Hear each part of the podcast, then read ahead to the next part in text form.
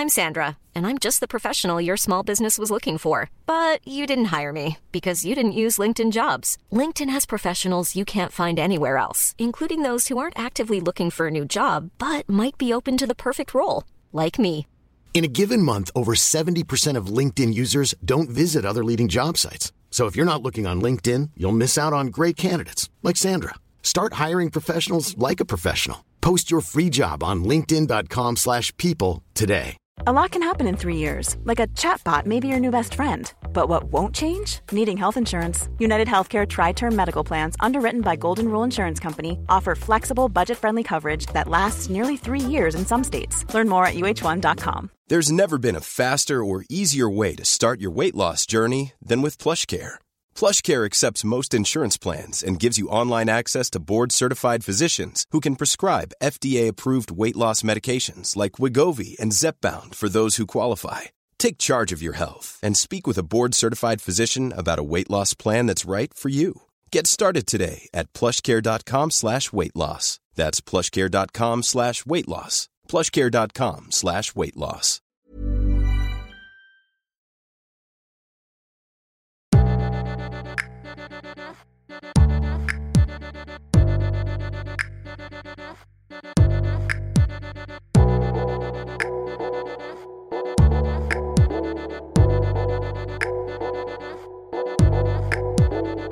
Hello, thanks for stopping by Liberty for Her, where we unpack one woman's entrepreneurial journey to help another woman launch her own.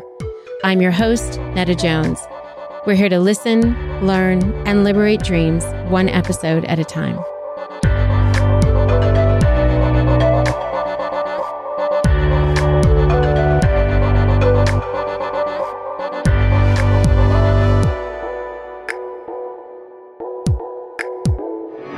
So here we are, Liberty listeners, the final episode in our six part mini series.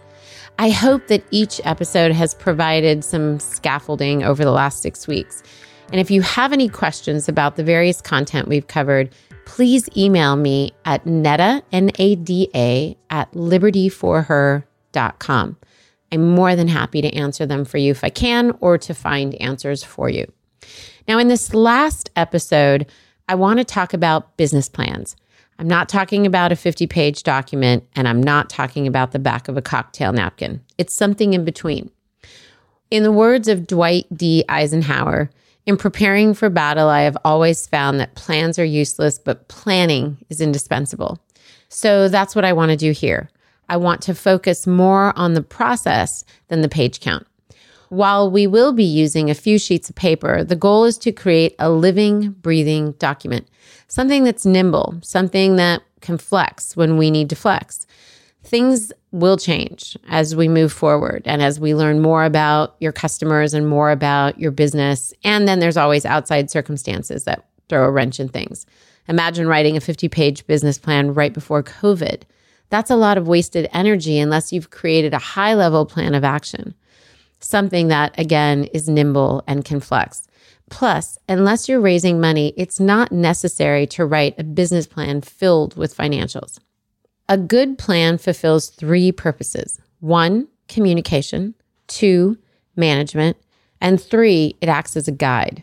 As a communication tool, it is often used to convince workers to come on board in the early years or assist in attracting strategic partners to the business, or maybe even wholesalers that might come on early on. It's also used to attract investment and secure loans. As a management tool, the business plan can help you track, monitor, and evaluate your progress. And as a guide, the business plan walks the reader through the various phases of your business. Articulating your plans also helps you to see the holes in your business and can help you to create deadlines for accomplishing your goals. There is one more component of a conventional plan that I do find incredibly helpful, and that's the executive summary. Your executive summary encapsulates everything your business is about and expects to accomplish. It's a very useful and concise way to articulate your plan while leaving plenty of room for growth, improvement, and flexibility.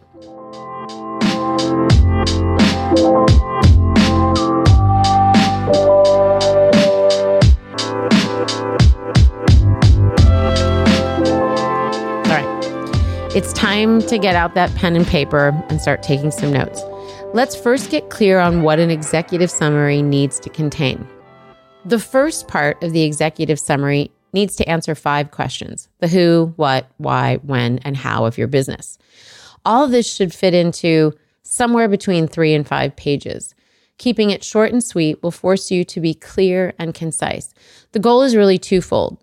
One, to be a roadmap that you can always turn to to stay on track.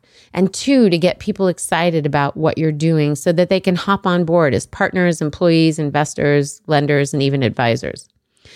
So let's talk about the 10 key elements in an executive summary. The first one is the mission statement. Why do you do what you do? The mission statement should be one to three sentences declaring what you're all about. It's a very concise message about your company's purpose. It's your motto to the world, so make sure to make it sing here. For example, Liberty's mission statement is to inspire and equip women to launch and grow their dream ventures. We might even include at any age, since that's a part of our mission. While crafting the mission statement, be sure to address the following three questions Who are you? What do you do? And what do you stand for? A mission statement can also include your why. Why do you do what you do? Or you could include an additional statement or sentence conveying the philosophy or values of your company. Let's say your company hopes that by selling recycled plastic handbags, you'll be cleaning up the environment in the process.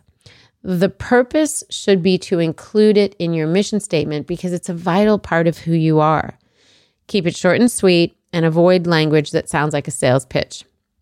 A clear and effective message about the soul of your business is what you're going after. Also, keeping it short helps commit it to memory, not just for you, but for your potential customer. Okay, the number two thing in the 10 elements that you want to include is your start date. When will you actually launch this venture?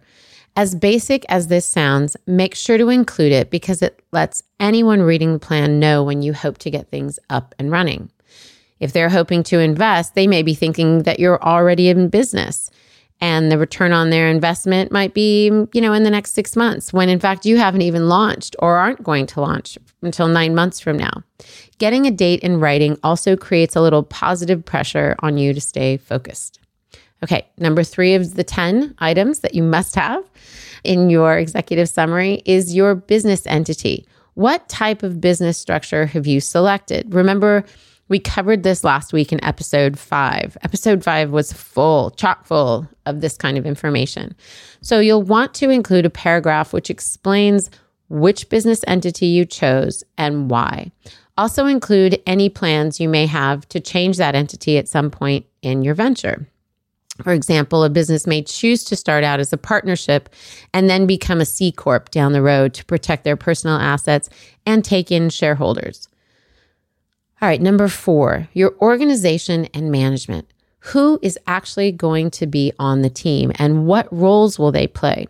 This section outlines who the players are in your company. There are usually three groups of people you want to introduce the founders, the employees, and the advisors. You want to introduce each person and their respective role.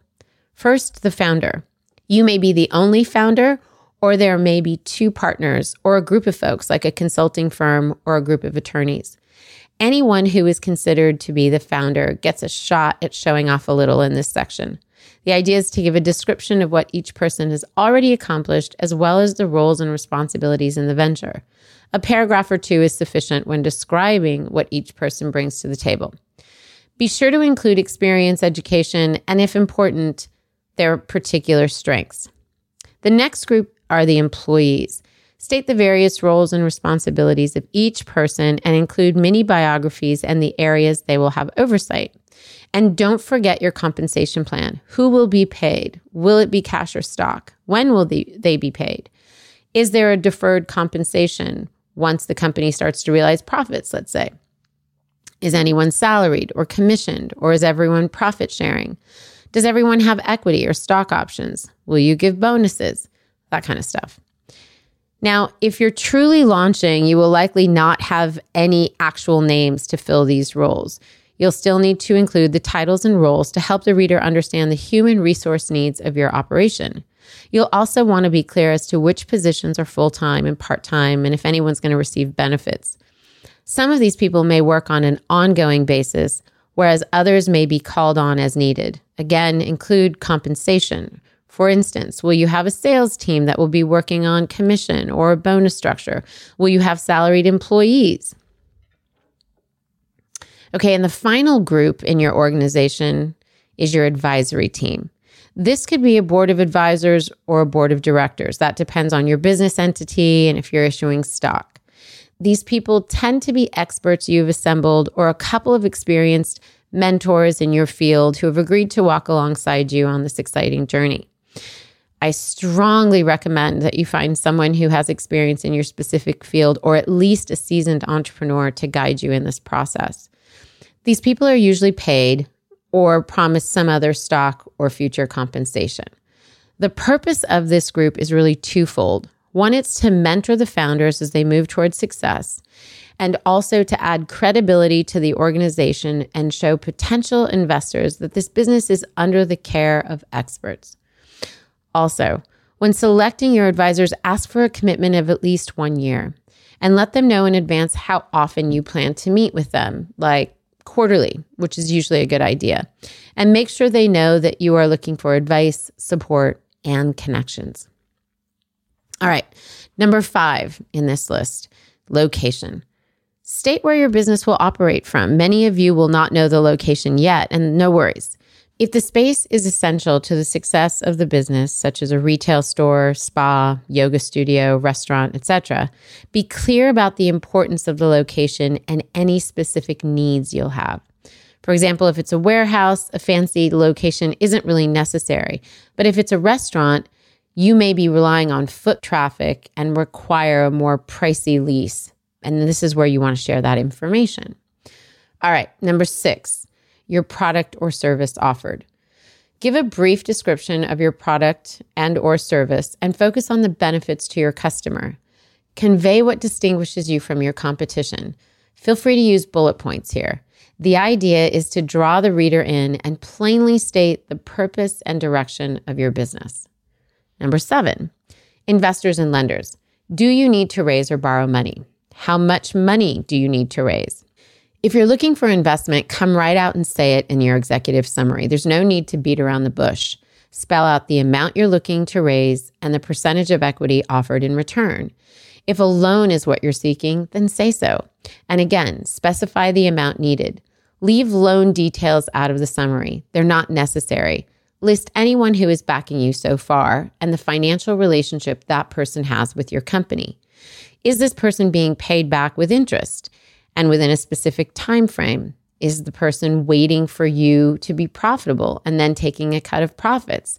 You can arrange virtually any payback terms with your financial backer. It's really between the two of you. The details of each relationship don't need to be included in the summary, just the basic terms are required. Now, if you plan to give equity in your company, there are a few more rules to play by, and we would advise getting an attorney to help set up the terms and conditions of that relationship. If you have yet to go after funding but are planning to, you may want to list the various sources of capital. List the names of those you may borrow or raise capital from, whether they're friends and family, angel investors, or banks. If you are raising money, it's nice for potential investors to see that others are taking a risk on you and your organization if you're raising money, it's nice for potential investors to see that others are taking a risk on you and your organization, especially if you already have secured investment or a loan.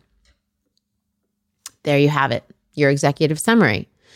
Now we're going to add all the other information you've gathered in the last six weeks to make for a more complete plan. The second part of your business plan is all about your industry overview and competition.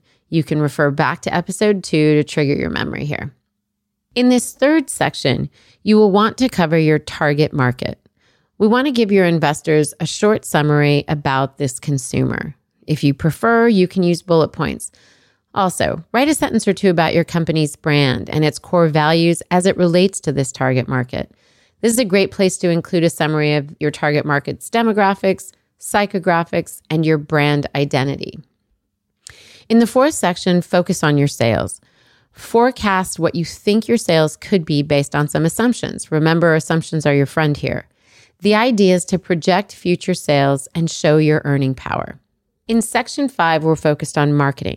This is where you'll talk about how you'll spread the word about your product and service and include a marketing mix and budget. For example, maybe there's Instagram sponsorship or mailers. Maybe you'll be part of a trade show or community outreach. Find the cost of these efforts and create a budget for the year. And finally, in the last section, section six of your business plan, we're focused on the financials. Whether you're brand spanking new or an existing company, you'll need to include a startup budget and an operating budget, as we discussed last week. You'll also need to include a financial model describing how the business will make money. If you're an existing business, you will also want to show your profit and loss statement as well as a balance sheet. And it's always good to have a three year history if you can. If, on the other hand, you're not going to raise money, you should still create all the same budget sheets and financial model to see how your company will fare six months, one year, and even three years from now. So there you have it. You've got a thoughtful synopsis of your brilliant idea. Well done. Now, before I go, I just want to thank you for allowing me to be a part of this journey. It's been a privilege to be a part of your process. I can't wait to hear the stories of those of you who've taken a leap and launched your dream ventures. Please do write to me at nada, N-A-D-A, at libertyforher.com. Until next week, here's to your brilliant future.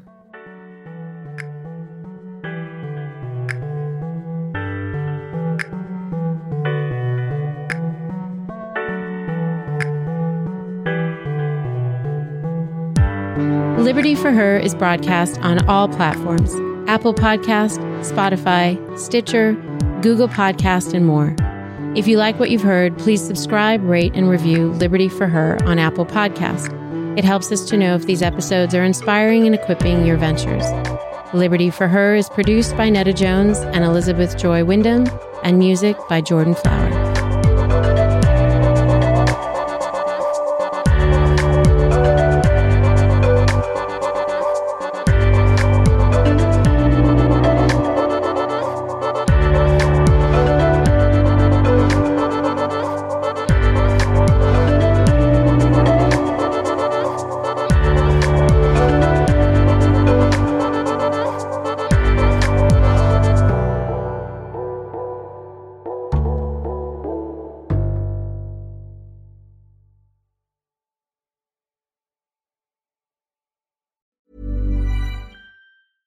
Mom deserves the best, and there's no better place to shop for Mother's Day than Whole Foods Market. They're your destination for unbeatable savings, from premium gifts to show-stopping flowers and irresistible desserts. Start by saving 33% with Prime on all body care and candles. Then get a 15-stem bunch of tulips for just $9.99 each with Prime. Round out Mom's menu with festive rosé, irresistible berry chantilly cake, and more special treats. Come celebrate Mother's Day at Whole Foods Market. Hey, it's Danny Pellegrino from Everything Iconic. Ready to upgrade your style game without blowing your budget? Check out Quince. They've got all the good stuff shirts and polos, activewear, and fine leather goods, all at 50 to 80% less than other high end brands. And the best part? They're all about safe, ethical, and responsible manufacturing. Get that luxury vibe without the luxury price tag. Hit up quince.com slash upgrade for free shipping and 365 day returns on your next order. That's quince.com slash upgrade. Planning for your next trip? Elevate your travel style with Quince. Quince has all the jet setting essentials you'll want for your next getaway, like European linen, premium luggage options, buttery soft Italian leather bags, and so much more. And is all priced at 50 to 80% less than similar brands. Plus, Quince only works with factories that use safe and ethical manufacturing practices. Pack your bags with high-quality essentials you'll be wearing for vacations to come with Quince. Go to quince.com/pack for free shipping and 365-day returns.